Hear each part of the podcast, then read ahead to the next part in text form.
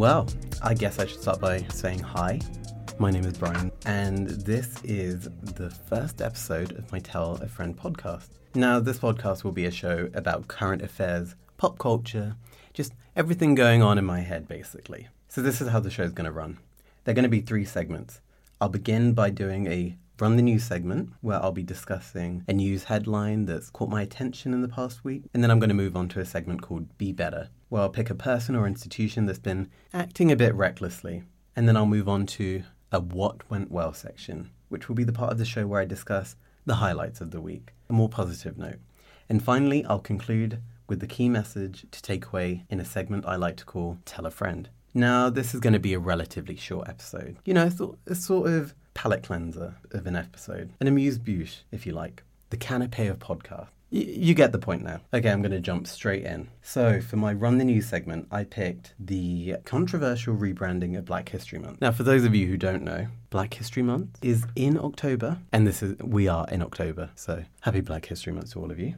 And Black History Month has been going on for over 30 years now. But some councils in London have now decided to rebrand Black History Month and instead focus on diversity as a whole. So we have Hillingdon Borough, which is a conservative led borough, who stopped Black History Month. And then we have Wandsworth, and they made the decision recently to scrap Black History Month and instead opt for a diversity month where they were going to host events showcasing Indian, Polish, Spanish, Chinese, and African and Caribbean cultures. Now we had the likes of Dawn Butler and David Olusoga, I really hope I'm not butchering that name, who have publicly criticized this move. Now I'm going to tell you, when I heard in the news that about this whole diversity month issue, frankly I was disappointed, but I wasn't surprised at all because Black History Month it's the only month of the year when black British history gets to be highlighted and celebrated nationally. And the education system in this country fails to teach this country's racial history. For example, I hadn't even heard about colonialism until I got to college, and it wasn't until starting university that I learnt about the Windrush generation and about black British contributions to the UK. Now, coincidentally, this was just months before the scandal broke out. So in school, I was taught all about Henry VIII and his wives. I could do the whole riddle, the whole bit. I knew about Queen Victoria, Nazi Germany, you name it. So, you know, I got a lot of white history. And when I was taught black history,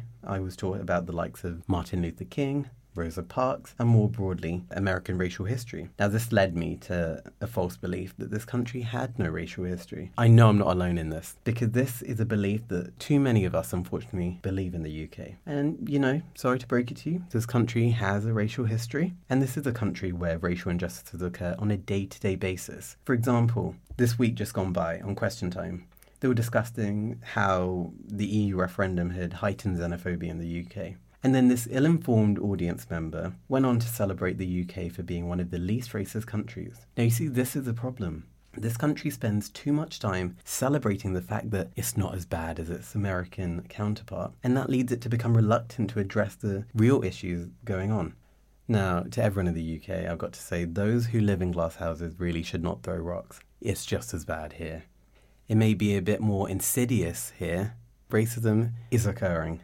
Now, we only have to look at the Windrush scandal, sorry, this year to look at how systemic racism is still prevalent in this country. And then we have the racial abuse that many black MPs, on both sides I may add, face, especially Diane Abbott. And then we have Theresa May's infamous go home vans, the racism in our criminal justice system, and let's not forget racism on student campuses. Honestly, I could go on. Now, for too long, black people and other non white uh, minorities, sorry, have been lambasted for not being grateful enough and have been labelled unpatriotic when they question the false narrative that have been widely believed. Now we can see this through the abuse that have gone on uh, of social commentators, sorry, such as Afua Hirsch and Kehinde Andrews. Many British people think that to hold this country to account for its racist past and present, and to show the failures of this country now, is to be unpatriotic. But you see, Black History Month should be a time for recognising the contributions made by the Windrush generation. Events such as the Bristol bus boycotts, looking back at the Stephen Lawrence case, celebrating the likes of Diane Abbott, Claudia Jones, Paul Stephenson. So when I talk about black history, I don't just want to focus on the end of slavery or the granting of independence, the nice bits. No, no, no, no. There won't there won't be any cherry picking going on here. We need to recognize black history and remember the good,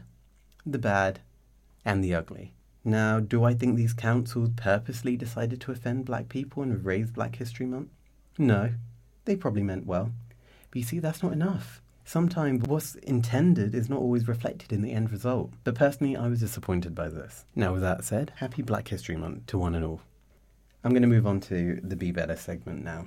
Because, you know, lately we've we've had a few people acting a bit wild. Now, it's important to know that anyone can be subject to be, the Be Better segment, because this is independent from any political loyalties. So, whether you're a liberal, whether you're a conservative, whether you're a friend, whether you're a foe, you, you can get it. But this week's Be Better unfortunately has to go to Melania Trump.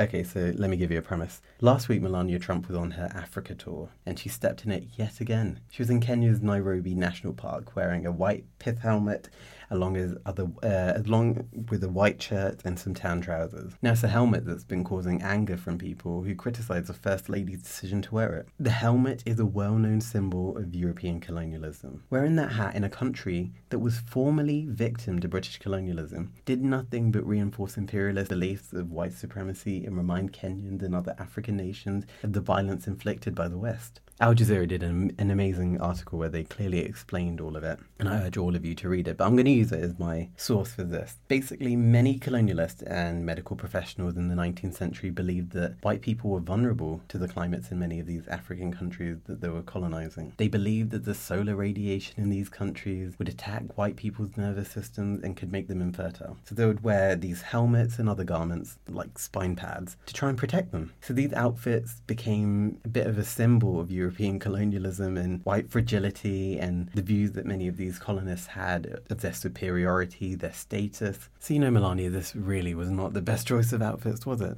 for this trip, or any trip to be honest. And this is not the first time that Melania Trump has stepped in it because of her outfits. Earlier on this year, we saw the outrage that was caused when she wore a jacket saying, I really don't care, do you? After visiting a child detention centre. She should have done her research and should have understood the sensitivity around symbols of colonialism. Melania when she was talking to the press, told people to focus on her actions and not what she wears. You know, it's hard to overlook her blatant lack of research. Uh, but, you know, I'm going to give her the benefit of doubt on this one, and I'm going to choose to see this as mere ignorance and lack of research. Because if, in fact, this was a politically calculated move in order to cause outrage and provoke the media, then America needs to ask itself what its values are and to reevaluate whether the Trump family embodies those values. So, Melania Trump, be better.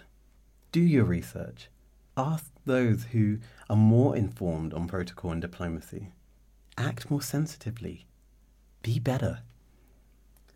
Okay, that's that's all I can take from the be better section for now. So I'm going to move on to what went well. Okay, so this this viral video that was showing a white woman named Kimira Trent confronting an older white woman uh, called Linda Dwyer. I think I, so she was confronting this older white woman at the Colorado supermarket. Now, Kimira allegedly overheard the older woman, Linda, harassing a pair of Spanish speakers for not speaking English. So Kimira confronted this older woman, urging her to leave the Spanish speakers alone and to also leave the store. Well, you see, ladies and gentlemen, this is how it's done. Because, you know, inter- internet rage means nothing. So, you know, sharing a cute post on Facebook means nothing. Yes, I've been guilty of it too. Liking a tweet it means nothing, nothing's being achieved. But what Kimira did actually did something. It stood up. When, it, when she saw something wrong, she said something. And that's what we all need to do. Now, Linda, this older lady, went on to lambast Kimira saying, Oh, you're going to lose this country because Kimira wasn't going to allow her to harass these two Spanish speakers. And then Linda went on to tell the police that what sh- the incident had nothing to do with race and she was just being a patriot. Well, I beg to differ. So, you know what? I'm going to say, Kimira Trent, well done.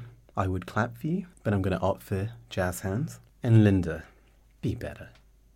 Okay, I'm going to summarize it now and go to the tell a friend section. I urge everyone listening this week to tell a friend about the importance of research the importance of learning about the past, to understand people's experiences, to know that people of colour do not share an identity, and each and every group must be given their chance to express themselves and to share their lived experiences without feeling ignored or yet again marginalised. And I urge you to tell a friend the words mean nothing unless there's action to back it up. So that's the tell a friend section. That's all for this episode, but before I go, I urge everyone to watch Quincy on Netflix. It is amazing. I watched it yesterday. I mean, to learn about this legendary figure and everything he's done, and the music he did with Sinatra, with Ray Charles, how he discovered Oprah for The Color Purple, and you learn about the trials and tribulations of a legend, and I cannot recommend it enough. So everyone go and watch Quincy. And you know what? To finish up, I'm going to tell you all if you enjoyed this episode, read the title, tell a friend, and if you didn't enjoy it, well, you clearly weren't listening, so go back, listen again. Bye.